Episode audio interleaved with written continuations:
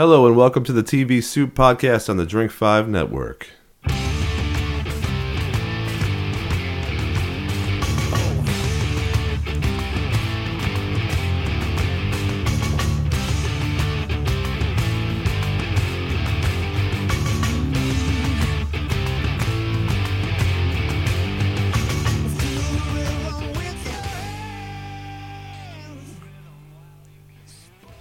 Welcome to the show. My name is David. Across from me is Jason.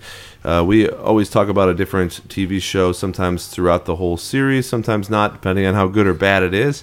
Uh, and right now, we're going to be talking about the Daredevil series, which is brand new on Netflix. Yes, it is uh, in the set in the Marvel Cinematic Universe, one of the more anticipated Netflix series of the year, I would guess and uh, we watched the first two episodes. So you'll be getting spoilers for the first two episodes, but uh, no further. We're going to try and do about two episodes a week to cover this series.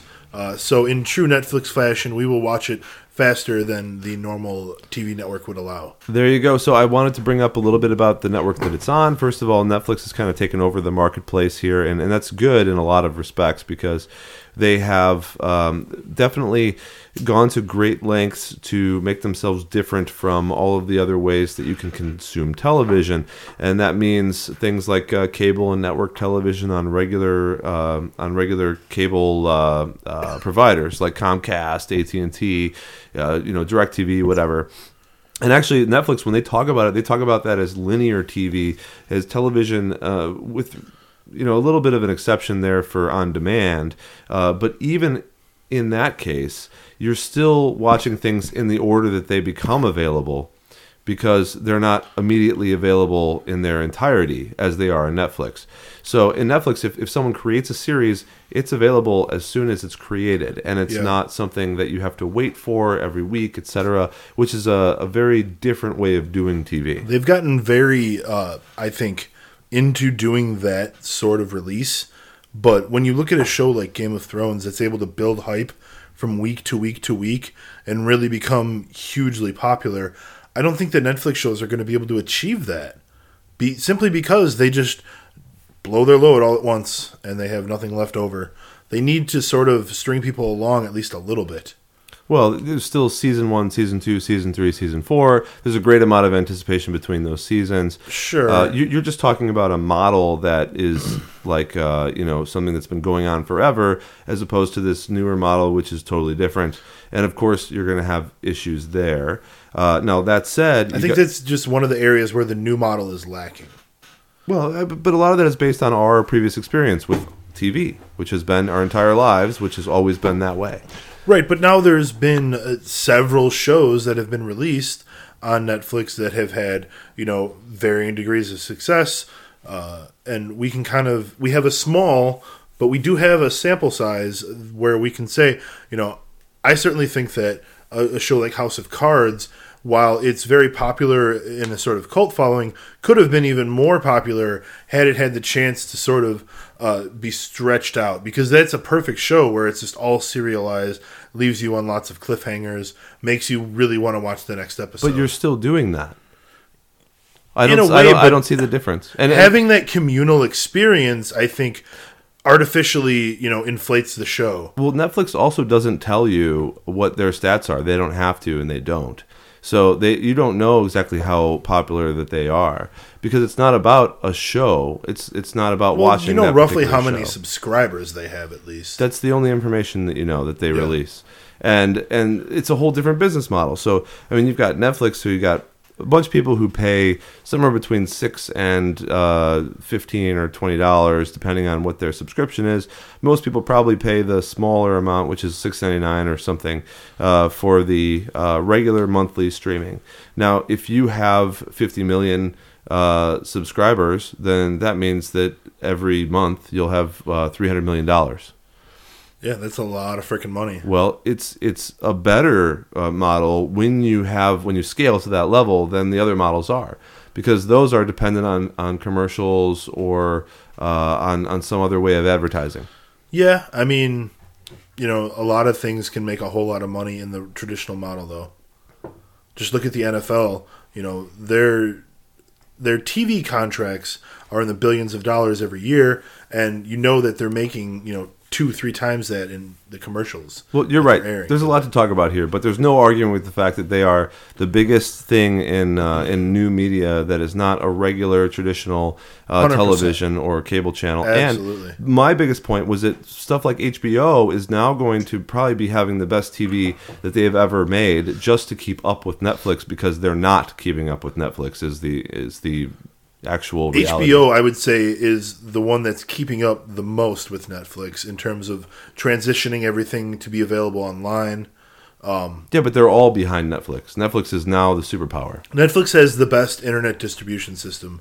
Uh, although I will give credit to HBO Go, it's like it's not even second best, but it works very well and it's always the right quality. and that's what that's what matters to me. This guy's an HBO apologist over here. I love the look. HBO produces way more quality television than Netflix. That's does. because Netflix just started and is already starting to surpass all of the other networks, which is uh, amazing to me. What's going to happen in five, ten They're years? they're basically the two networks that I've been watching the most lately. I watched Bloodlines, I watched Marco Polo, I watched Peaky Blinders. Now we're watching Daredevil, which we should probably get back to at some point. You, you mentioned the uh, Marvel Cinematic Universe, which this takes place in, and that we would do about two episodes per podcast. Uh, the idea, of course, to to sort of uh, get behind uh, all of the motivations of the characters and, and try to figure out what's going on in the series. Now, what what I think we should impress upon our uh, listeners is is that neither of us really have that big of a background in comics. I, I've watched all of the things that have been created in the Marvel Cinematic Universe thus far um, that were major TV or movie um, appearances. Okay, I'm pretty sure I've seen all the movies, uh, and then really the only thing I'm missing is Shield And Agent Carter. and Agent Carter. Now, yeah, And then there's also like will be AKA Jessica Jones, which comes up here shortly on Netflix. Um, and they're slated to have a ton of Marvel properties Yeah. because they're the perfect medium for the for these. it really of- is. I'm excited. Like my instinct today was to go ahead and watch a couple more episodes, and we've agreed that we won't watch ahead. So uh, if if we're prognosticating about something, we're not secretly giving you spoilers. We truly don't know, and we're guessing. Right. So the series was created by Drew Goddard, who worked with J.J. Abrams uh, in such capacities as Alias Lost and Cloverfield. Joss Whedon from Buffy, Angel, and Cabin in the Woods. I've seen all of those series uh, and movies that are mentioned in their entirety. And although Cloverfield was uh, a misstep, it was still uh, a step in the right direction. I don't know if you saw that movie. It I had not. it had great uh, uh, witty dialogue and a possibility of being good. However, it ended up just being sort of a uh, monster movie for young adults. Uh, ultimately, uh, however, they they did a lot of things um, outside of the movie to try to to bring it into into our culture. They did a lot of they did like an uh, uh, what do they call that a The um, handheld camera thing. no, no, no, no. It, it it had shaky cam as far as like the footage, found footage is what they call that. Um, as far as how the movie was filmed.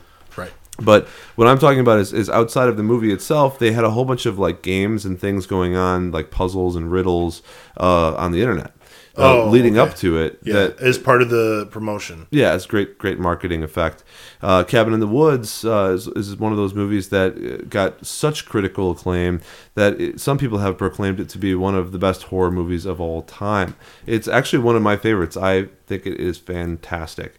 It is sort of at the same time uh, like something that is praising old movies, but also uh, making fun of them and parodying them at the same time. Yeah. Um, and uh, Goddard was initially given the role of showrunner, uh, but he had to step down because he was offered a chance to write and direct Sinister Six, which was this group of supervillains from the Superman series. They were going to make this as sort of an unofficial sequel, uh, well, official sequel, I guess, being that it's Marvel, uh, to the Amazing Spider-Man 2, which was the most recent reboot of Spider-Man. Instead of doing that, Sony decided to put Sinister 6 on the shelf and move forward with another Spider-Man reboot. So is are the Spider-Man movies a part of this Marvel Cinematic Cinematic Universe? The previous ones were not. Okay. because Sony had purchased the, The rights. newest coming up one will be. You're stealing my thunder here, sir. Oh, I'm sorry. But uh, but yeah, so Sony had purchased the rights to Spider-Man to do that, and, and they have certainly used them out. Um, you know, making a ton of different Spider-Mans. I didn't even see the last one, to be honest with you. Um, the first three were so, like left such a bad taste in my mouth that the next three were really unappealing to me. And Well, nobody ever told me, no, seriously, you should go watch it. I didn't mind. So, I didn't mind know. the first two Spider-Man with uh, with Tobey Maguire, if that's what you're talking about. Yeah, the third one was really bad though. It, it wasn't great for sure. But what's happening now is that Sony has decided to share Spider-Man with Marvel, and uh, and basically Marvel and Sony and uh, and the director and writer, which is going to be uh, Drew Drew Goddard, uh, are making it so that there'll be an actor for a long time, so that they can bring him into the cinematic universe along with everybody else. The Avengers, Captain America, you know, everybody. Yeah, So they're just gonna mix and match whenever the hell they want. Well, th- that's the point, really. Uh, Guardians it, of the Galaxy. It all exists in the same universe, so everyone should, at, at times, uh, perhaps intermingle or at least be mentioned in the other series. right, and like things that have happened in one universe affect what's going on in the next. Yeah, so a bit of a tangent, As we see in this. thought you should have the background information and and know that Drew is a really well respected and and great writer and director of films and television.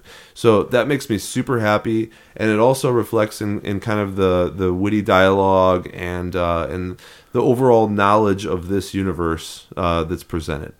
So first episode, Into the Ring is the name of the episode.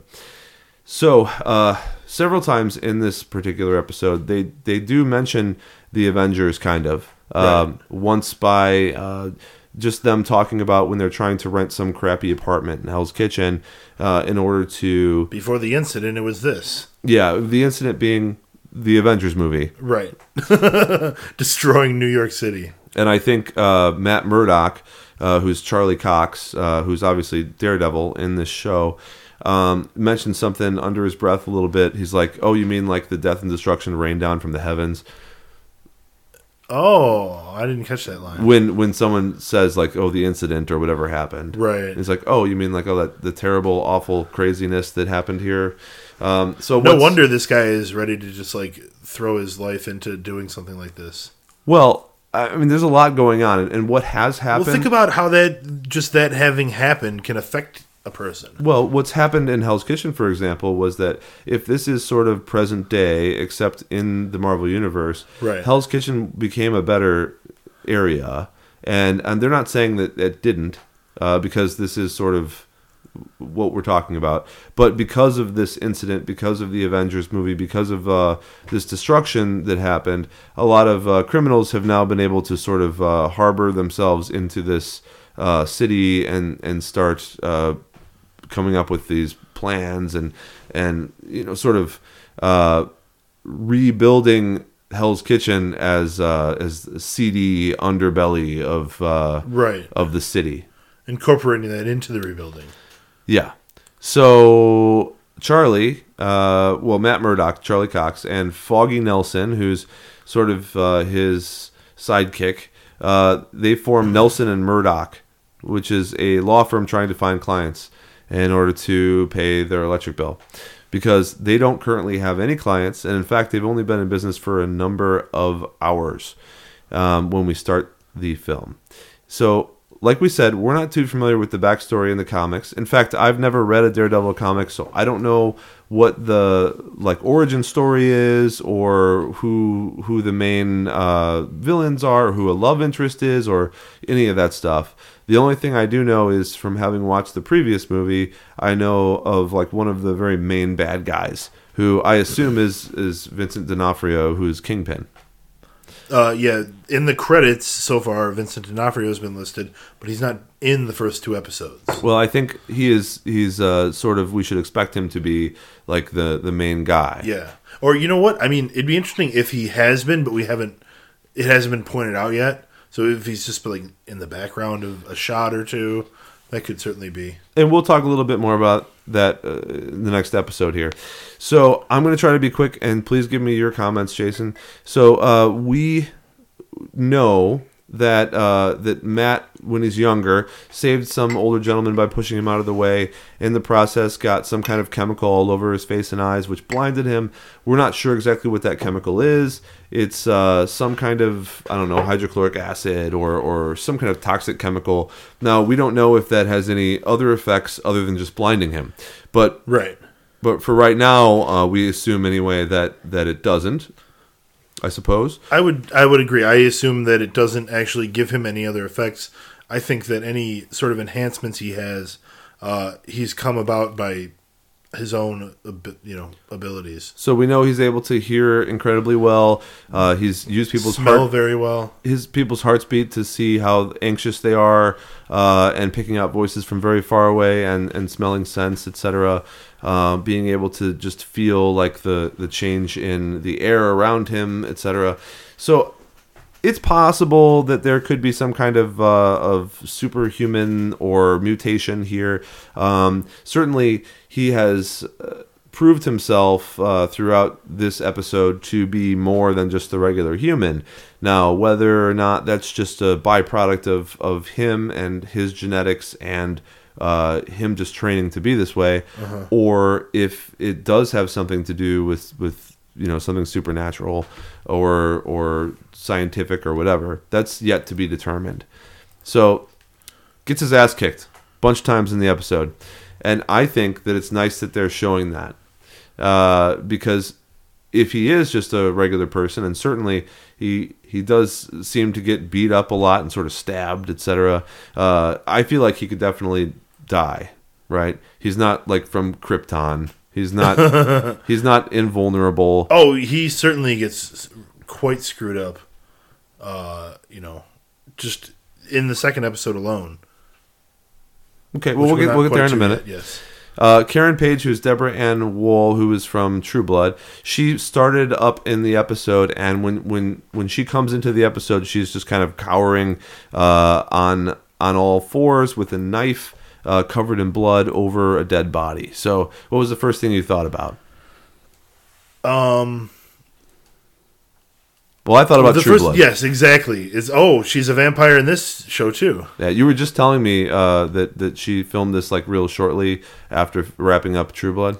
Yeah, it was 42 hours after she finished True Blood. She started work on Daredevil. That's nice. Yeah, that is a really good low, low uh, downtime. Yeah. Uh, so she's been saved by Nelson and Murdock, who uh, go after her case immediately because uh, because Nelson has this friend who's not really a friend on the police force who's giving him tips in exchange for cigars for his mother, which is a very strange relationship in general. But we assume uh, from what we've seen of Foggy Nelson that he is a strange individual Foggy and has Nelson, a guy named Foggy. yeah. He has some strange partnerships and relationships with people, and in general, uh, things that occur with him are just going to be a little bit uh, abnormal. I, I thought for like a second that he might be a bad guy, but Well. no, I don't. Not not probably not. Well, you never know what could happen. But she got saved, so Karen is is uh, is now um, signed on as the secretary for this law firm, and I think she's just paid in uh, um, well smiles at the moment, and uh, and we don't really know if she is is a good person or not. We do know that she was lying to uh, to Matt, and Matt has still not really confronted her about that, at least that we've seen on camera. She lied to the That's people true. that were helping her, and she stole the file on a USB key that got her into trouble in the first place. So. Do you think she had bad intentions in mind when we were watching the show? I know that you uh, you thought that uh, that perhaps she was trying to blackmail her boss or something, which is certainly a possibility. Yeah, especially if she wound up with it. So, do you think that perhaps she might not be like this, uh, uh, you know, damsel in distress, and she may have ulterior motives in mind for getting into this relationship with these two guys?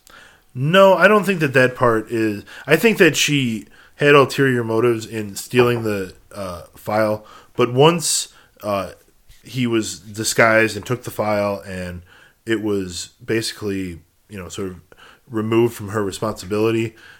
I think it's a sort of uh, clean slate that they're trying to put on there, Sure. where she can start anew and she can start helping them. Uh, unless you know, Well, I do think by her you said- lying, that proves that you know there is something there that is sort of negative connotation to her character in general, and that perhaps later on, you know, maybe she would lie about something else. Uh, maybe she wasn't. Maybe she didn't have bad things in mind. Maybe she stole the USB key because she thought she could, uh, you know, give it to someone to, um, you know, to bring it to light. But then, Yeah. if that was the case, then why wouldn't she tell her lawyers? because she was doing something wrong with it. Well if she was doing something wrong with it then we have to we have to be on the lookout for her in the future i suppose. Uh, she doesn't seem like someone that uh, you know could be could be a bad person could be putting our heroes in danger. But uh, we do know from uh, what happened in uh, in true blood that you know at any time she could she could strike.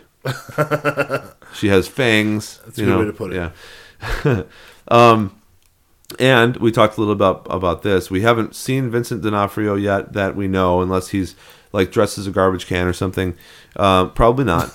uh, but he is playing uh, Kingpin, which uh, in the Daredevil universe. Uh, again, I don't know much, but I do know that from watching the previous movie, he was the main villain from that movie, and so I assume that he is the villain here.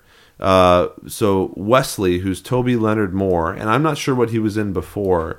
Uh, but he's the guy running the operation. Right? He keeps referring to his boss. He's the one who's talking to everybody. Yeah, um, and I think he's great uh, because he's he's kind of this guy that fills up the screen really really nicely. But but ever you kind of hate him, but you're like I want to see more of him. Like I hate him so much, I want to see more Yeah. because he's just kind of quippy and and like negative towards everybody. Right.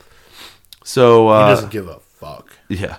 Uh, so, so your thoughts in general? I, I think uh, one of the things that I came away with after watching the first episode was one, uh, watching shows on on the TV uh, that are in the Marvel universe, like uh, Agents of Shield and and Agent Carter. I really like those shows, but being that they're network shows and being the network that they're on, um, I always kind of felt like they were they were they were shot as TV shows. They look like TV shows. They don't look like a movie. Right. Um, but this kind of almost looks like a feature film to me. It feels like one. Yeah, so they did a good job of that. Like, if you watch the first two episodes together, um, I think it would it would almost be like an actual movie. I mean, of course, there's there's no specific ending after episode two. Well, they link episode one, the the final events of episode one to episode two, and they solve it in episode two, and then at episode two, you're sort of left uh, just like with the rest of every like, like the road to go. Well, it's Netflix, so to speak. right? So episode two, Cut Man, like other Netflix show, there's not really that sense of urgency that uh, that it seems like regular network or cable shows sometimes have. Um, whether they have a a, a cliffhanger um, or or they uh, they try to immediately get into some some plot driven stuff. Yeah. Uh, Netflix shows, and at least in my experience, over the first couple episodes of the season, don't try to be very quick, uh, and and they don't need to get everything out right away because it almost seems like people that watch Netflix stuff, they're they're already assuming that they're going to watch like four or five episodes just to figure out if they like it or not. That's true. I think that people who watch things on Netflix are much more willing to invest more time into trying a show. Uh, that's one of the things that we talk about when we're deciding on shows. We just did a big list on the board the other night, and uh, the one thing you have to make sure you do is that you watch several episodes of something before you decide whether or not it's worth watching. Um, so I think Netflix does a very good job at understanding that, but it's maybe maybe they would benefit from throwing a few things in early. But you know, when you look at other shows, like one of the things that people complain about with Game of Thrones, with the first episode, was that oh, nothing happened, and you know, it's all just um, reintroducing you. Well, Game of Thrones is It's such a large universe. Yeah, Okay, so I mean, you, this is, we we have a very compact universe here. That's for sure. Yeah, so you can spend more time with the characters. If if you were in Game of Thrones, and I know if people are, aren't watching that show, whatever. Let's let's just say uh, Game of Thrones has uh, thirty major characters. So, well, uh, 30 characters that we care about. So, if you have 30 characters we care about, then each episode you have to at least address half of them, or else everyone's going to be upset about and they're other going to half. forget about yeah, and they're going to say, "Oh, you didn't cover my." And guy." so every single show is like, let's catch up on what's happening everywhere because we have too many characters. But yeah, there's a, certainly a lot of just focus on Matt and Frosty. No, not Frosty. Foggy. Frosty. Frosty. And uh, uh, what is it's Karen is her name. Because there's only a couple. Yeah, there's only a couple characters Yeah. so far. And I'm sure there will be more. And Rosario Dawson, the nurse in this episode. Claire Temple. Yep. Claire. Uh, so, as, as to your point, uh, this episode pretty much exists only, in my opinion, uh, to to just show that Matt Murdock can be killed. Let, like I talked about the last episode, uh, Matt was uh, someone that got his ass kicked, right? And because he got his ass kicked, you, you're like, okay, so this this is sort of a regular guy uh, that that has these these really great skills, but if he's up against you know a hundred people with rifles and they all shoot at him, he's going to die. I mean, that's just how it is. And in the beginning of this episode, uh, he actually uh, is in a dumpster outside of Claire Temple, who's Rosario Dawson's apartment. And I think that it's supposed to show us that uh, again he can he can be killed at any time. He's just a regular person outside of uh, his bravado and athleticism, and probably uh, to tell us about Claire herself. So the main focus of the show was what happened between Matt and Claire, and presumably uh, Claire is someone that Matt will lean on and have a relationship with throughout the series. And being a comic book story, you know, there's certain things you kind of have to suspend your disbelief about, um, and they do a good job of making it so you don't have to hold your breath for too long. But um, she's a nurse, which is just absolutely great for uh, for Matt because you can tell he's It's a very handy plot device. he's going to be cut up quite a lot in this show.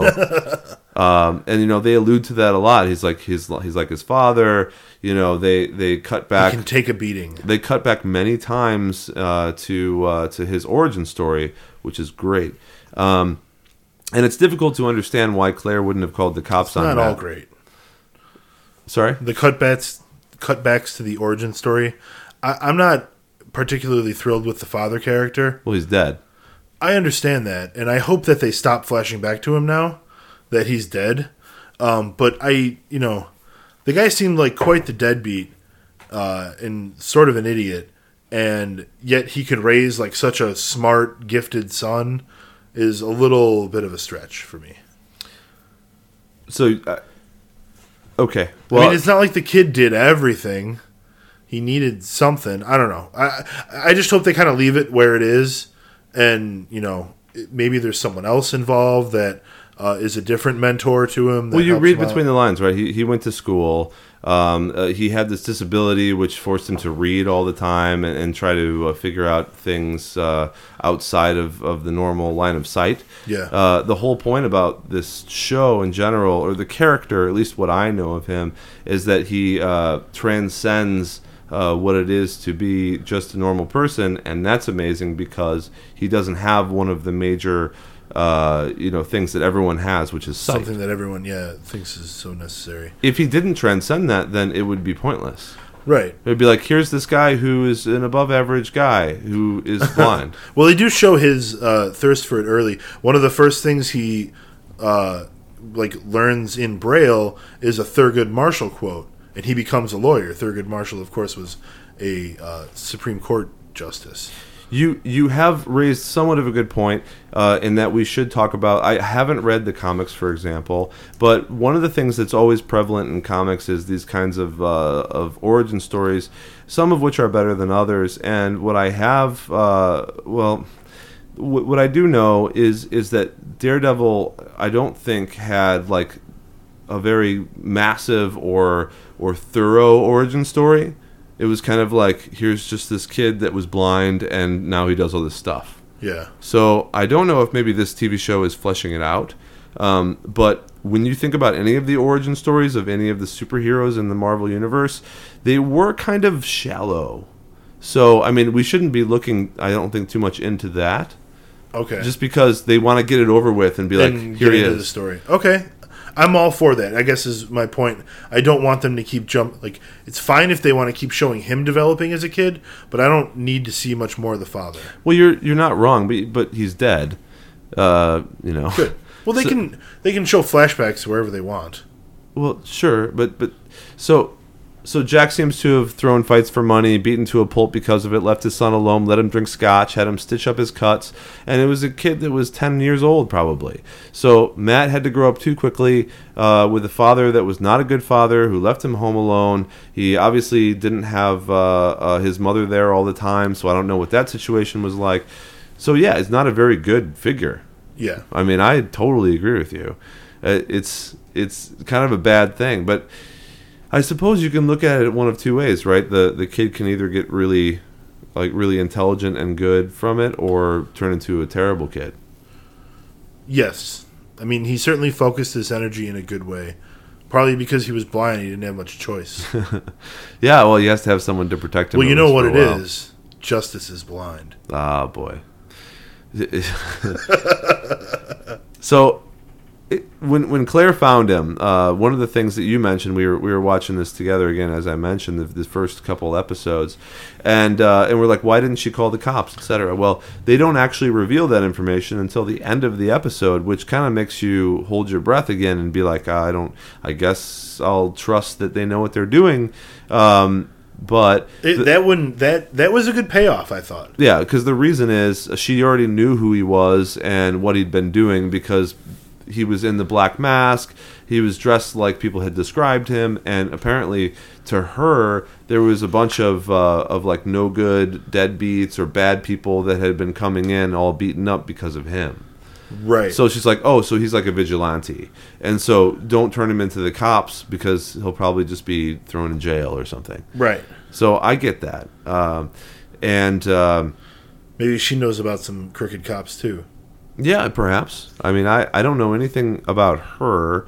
Um, it it kind of it kind of makes sense that uh, in this time after the incident, like we talked about earlier, that people are, are willing to accept things that are a little uh, off kilter, right? Uh, that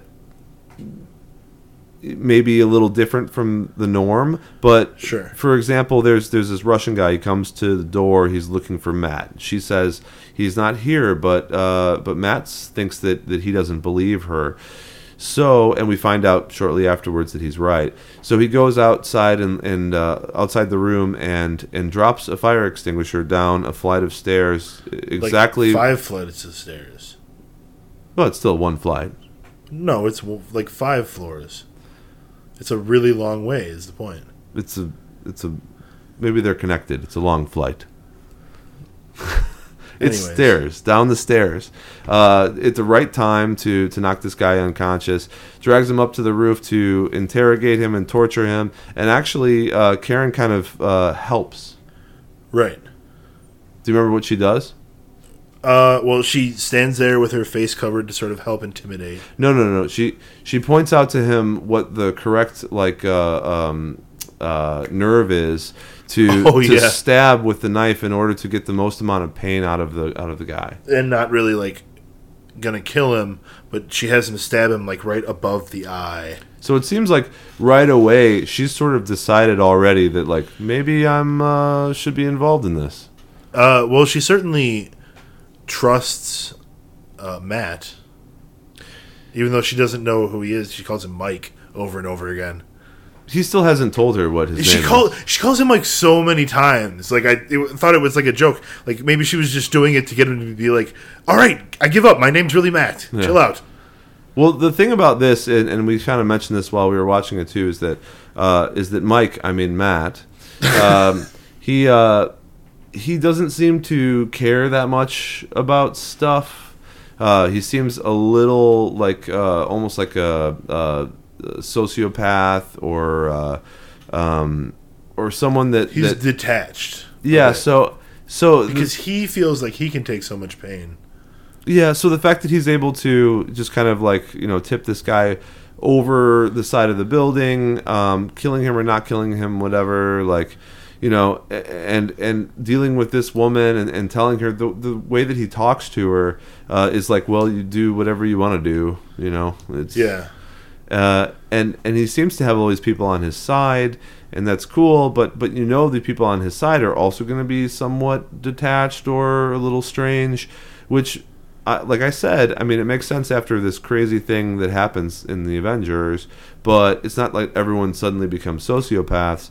So we have to think, you know, is it is it that uh, that he's like a little crazy, or is it just that he's like a, a, a super amount of self confidence, or is it a result of uh, how he grew up and how terrible like his father figure was? And Well, he's seen like several superheroes now. I think he's sort of convinced he feels like he can be one. and and I mean that's that's got to be some of it because he is sort of working on his costume as as mentioned uh, by her. I think in this episode, she's like.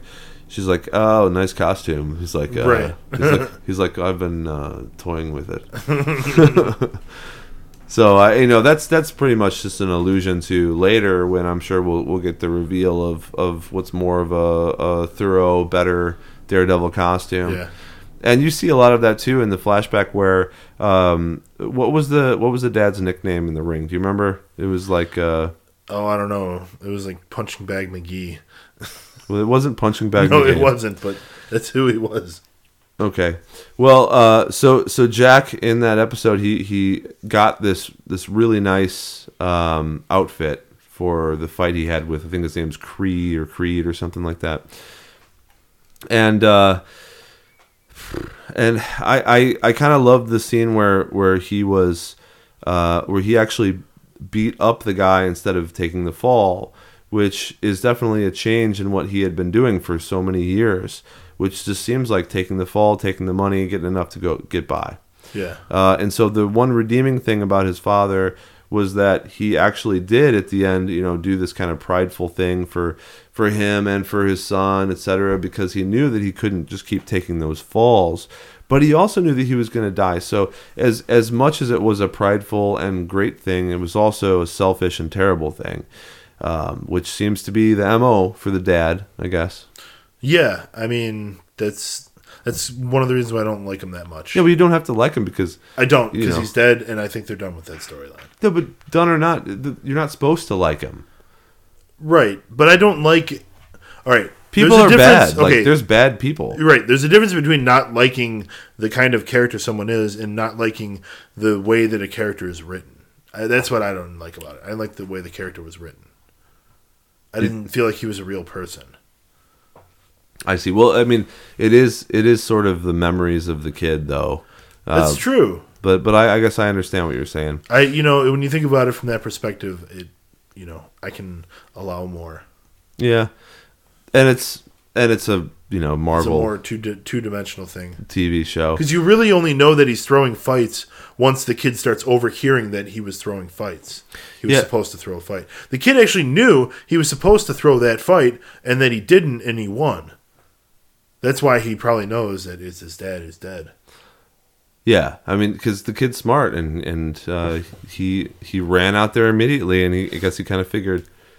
Um, in the meantime, uh, so Foggy and Karen go drinking to forget their problems, and it's kind of a fun sequence, and uh, and they they are are kind of hilarious together, just just out there drinking and and cavorting and having fun, uh, but. I don't know exactly what the purpose of this scene is, other than to show us that they are people outside of Matt Murdock, and that he is not the only focus of the show, or that he's not the only person that we should care about. Um, I do think that it's probably just you know as a contrast to how terrible Matt and Claire's night was, uh, to have this kind of funny alternate sequence going on parallel to that. um, it, it, it, Screaming in the hallway. It, it did seem like there was a little bit of like teasing between the two of them. I don't think Foggy and Karen are destined to be together just because of the type of characters that they are uh, in relation to each other. Um, you know, Foggy's not the guy that gets that kind of a girl. However, they are both flawed individuals, so it could happen. Uh, I'm not really sure what her future is. It's very unclear to me. Uh, do you have any insight into uh, Foggy or or um, or Karen or how they're going to interact with Matt going forward? Well, like I said earlier, I sort of got the vibe for a second that Foggy could be a bad guy, but I sort of don't think that. Uh, I, I was probably just misreading something. Um, I think that they're both going to be support staff for Matt.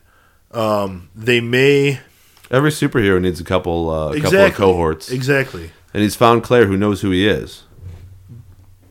No, Claire knows that he's Matt. He know she knows what his face looks like. Claire knows the identity. You know, she, she knows who he is. She, She doesn't, doesn't. know his name. Yes, but but she knows who the guy behind the mask is. Right.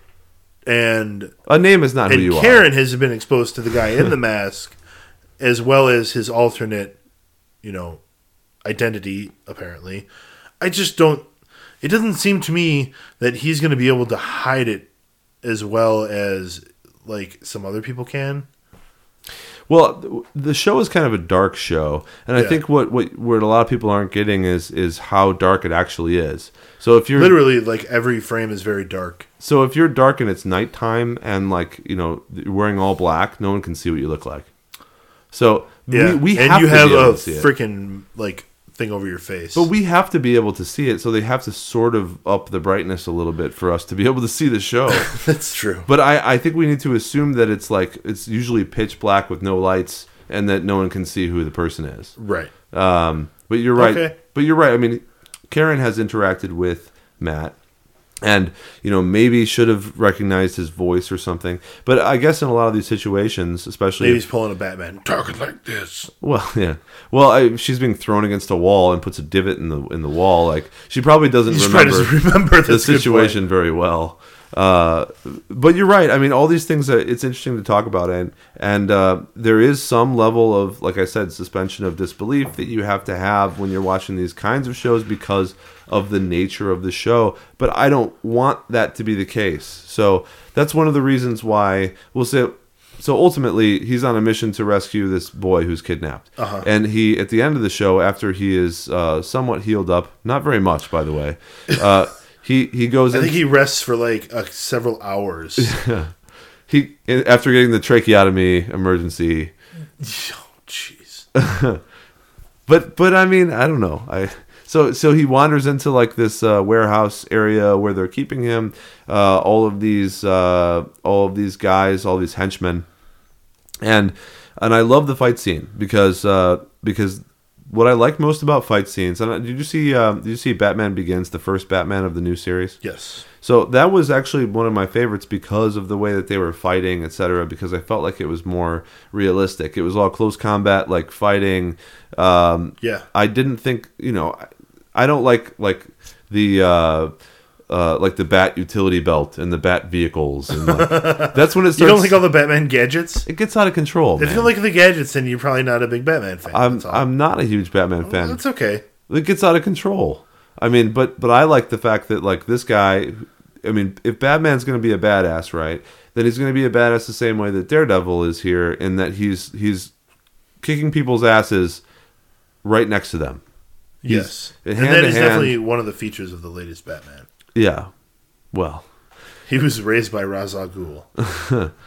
so uh, so I I like can't wait to see Matt's Ra's al Ghul. I like the fight scene with all of the close combat, and favorite things uh, for me were that people were slow to get up, but they kept getting up, and he kept getting knocked down, and he kept getting up, but every time he was Oh, like, man. he was like slower, getting beaten up, like you could tell he was dazed. It kind of felt like a a bad like a, a Monty Python sketch or something like that just kept going on and on and that was supposed to end. Have you ever seen a fight with multiple people? Uh, you mean in real life? Yeah. No, not really. Okay, so so I've I've I've seen one or two, and if people are actually fighting for a long period of time, then they get dazed and like knock themselves out, and then like get back up. Gather their wits and get back up. It's like a football game. But that's how it, it actually works. It's not, you know what I mean? It make no that fight felt incredibly realistic. right. That's what I'm saying. It wouldn't. it had all the close combat. it wouldn't just be like one person like knocking everybody out and then you're done and then the fight's over. It would it would be like people getting back up. Like it's what I always hated about those old ninja movies and and, and stuff. Like some like some guy, you know, uh, they they all just stay on the ground for the duration. yeah. I'm like, so so really, he hit him that hard that like a full two minutes after he punched them once, they're still just laying on the ground, knocked out, unconscious. He he knocked them all out on the first punch. I don't know. I don't think so. So I think it's a little more realistic that you you kick somebody down, you move on to the next guy, but that guy's already getting up. He's Right. coming after you again. Um, granted, I mean, there's guns, etc. There's there's a lot of stuff uh, here that is hard to believe, but it is kind of a superhero movie, so we have to, or a TV show, so we have to, Yeah. we have to understand that this guy is a super badass. Right. He is just naturally like twenty times better than these people. Well, he's got good genes and he's got enhanced senses. And we know, like, scientifically, that when you lose one sense, your other senses sort of enhance in order to make up for that. Yeah, and there's not a Now, lot whether of- or not he has an abnormal amount of enhancement, we, you know. Well, there's learn, there's I not a lot of special effects in this show. They do a little bit of like blurring and and and uh, weird camera stuff when when they have like the Instagram heartbeats. filters. Uh, I, I suppose. uh, so so I don't know. I mean, but but to be able to hear like the difference in heartbeat of a person from across the room, Smell a cologne from a floor below. well, to, to be able to filter out, um, you know, thousands of people below you when you're standing up on a rooftop, all of those things are uh, are very difficult for me to believe if it's just Okay, regular well, person. Think about this comparison. Um, watching another superhero movie recently was one of the X Men movies. Early on in Professor Xavier's existence, and this happens with a lot of mutants or people with powers That's psychic, who though. can who who have a, a sensory overload because of their power. They eventually learn how to isolate what they want out of it Well, and what I'm and think- ignore the rest of it. Well, see, that's what I'm thinking though, because if you remember, uh, also earlier in, in this episode, uh, Jack goes to visit his son in the hospital, and uh, and he's got the bandages on, you know, and he says he can't see, he can't see, but then he's like, it's too loud, it's too loud, Right, right. And I, I mean, he's not going to immediately have this burst of I can hear really well It's just all in comparison. In comparison to what to having lost one of your senses. I perhaps it is, but if like you, if you if you're in a dark room and you're creeping around a dark room and you're like looking for something, your sense of touch is going to be uh, you know advanced. yeah, but this is over time. Like he just went to the hospital. Look, and suddenly it's going to thinks- really develop over time, but it develops right away. You know, go into a dark room, you can hear everything better. If it's very quiet in a dark room, you can hear every tiny little thing. Well, if it's quiet, you can hear. But if you're everything. looking around at things, you're more distracted and your brain isn't going to be as focused as the little noises that are happening in your room. I I suppose I'm just pointing out the, the, the possibility of this being more than just uh, you know him being genetically a good fighter and able to hear real good. I would be slightly disappointed if whatever chemical that spilled in his eyes happened to enhance his senses. Well, whatever happened to him is probably based on the comic book, so it's not like they could change that. sure. That's like Spider-Man. You're like if you if you had never read the comic book and you're like, oh, so he got all these powers because he was bitten by a radioactive spider. and then you're like, oh, you know what? I'm gonna belittle this idea of a radioactive spider giving him powers. I mean, we've already had to suspend our disbelief because we're watching and believing in comic book mo- movies and television, Okay. right? Yeah. I mean, Thor comes from another planet where Odin lives. But I just like the idea that maybe in the Marvel Cinematic Universe there are a few extraordinary people who don't really have like I mean shit uh Tony Stark he doesn't have any superpowers other than being incredibly rich He's a genius. which is a part of a superpower but that's something that a, a, a person can be a genius well, not a normal person because they're not a genius. but he didn't he nothing was spilled like you know Well, on him to make him a super genius Supernatural things did happen to him, however. If you remember, if you remember the original Iron Man, where he was put in that cave, and then like his heart came out, and then But he had was to, a like- genius before he went in that cave. And that is what you said his power is. But the reason why he, all of this happened to Tony Stark, for example, is because he was put in this situation which is unbelievable. He lives in a world where the unbelievable can happen. Exactly my point. Uh, but but I'm not I'm not saying I'm not trying to say that, that Daredevil is or or is not uh, you know a, a supernatural being. I I'm just pointing out the details of the episode. Sure. And, and. I think we'll learn more about it as we come along. And now that we've discussed it, I think that we have a green light to watch episodes three and four before next week. which is what you really want to do. I am gonna watch episodes three and four soon. All right.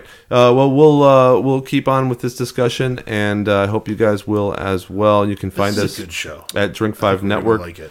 Well, me too. I, I just I don't want it to go too far, uh, and I know you brought up some of those uh, sort of devil's advocate things that I normally do um, about the show and about why maybe it, it it couldn't or wouldn't be good in in effect. you know, there's a few things that would disappoint me in the show. I don't know that any of those things individually would make the show necessarily bad. uh, but it is it's it's well done, and I know that that for example they they spend uh, over like a million dollars on each one of these episodes, which uh, Netflix has such a nice budget. And this show is totally better than 20% as good as Game of Thrones. I don't know what that means. It means that Game of Thrones spends at least $5 million per episode. Oh well, I, $1 million being 20% of that. so Daredevil doesn't have a lot of uh, special effects so far, and it doesn't have a lot of uh, of um, of like scenes. There's not a lot of like giant scenery. I like, think we're going to get some more of that. th- like this last episode was just an apartment, or, there or was a lot of, in, like a rooftop. and then the the previous one ha- was like splurged on a street. yeah, uh, you have like a warehouse. Like these are all sound stages that already exist in in California. Yeah. you know but uh, maybe there will be i don't know um, i i look forward to a couple of things uh, Look, unless you're filming The Hobbit, you can get it at a sound stage in California. yeah for the most part you're right. So uh, so yeah we, we look forward to it. Drink five network on stitcher on itunes. Please subscribe and uh, and follow along with us uh, during the show while we do it. Or of course you know if you're if you're catching up on uh, daredevil after the fact let's say it's uh, three weeks from now or six years from now please uh, continue on with the podcast while you're watching because you can do it at your leisure All right. We'll drink five, Dave.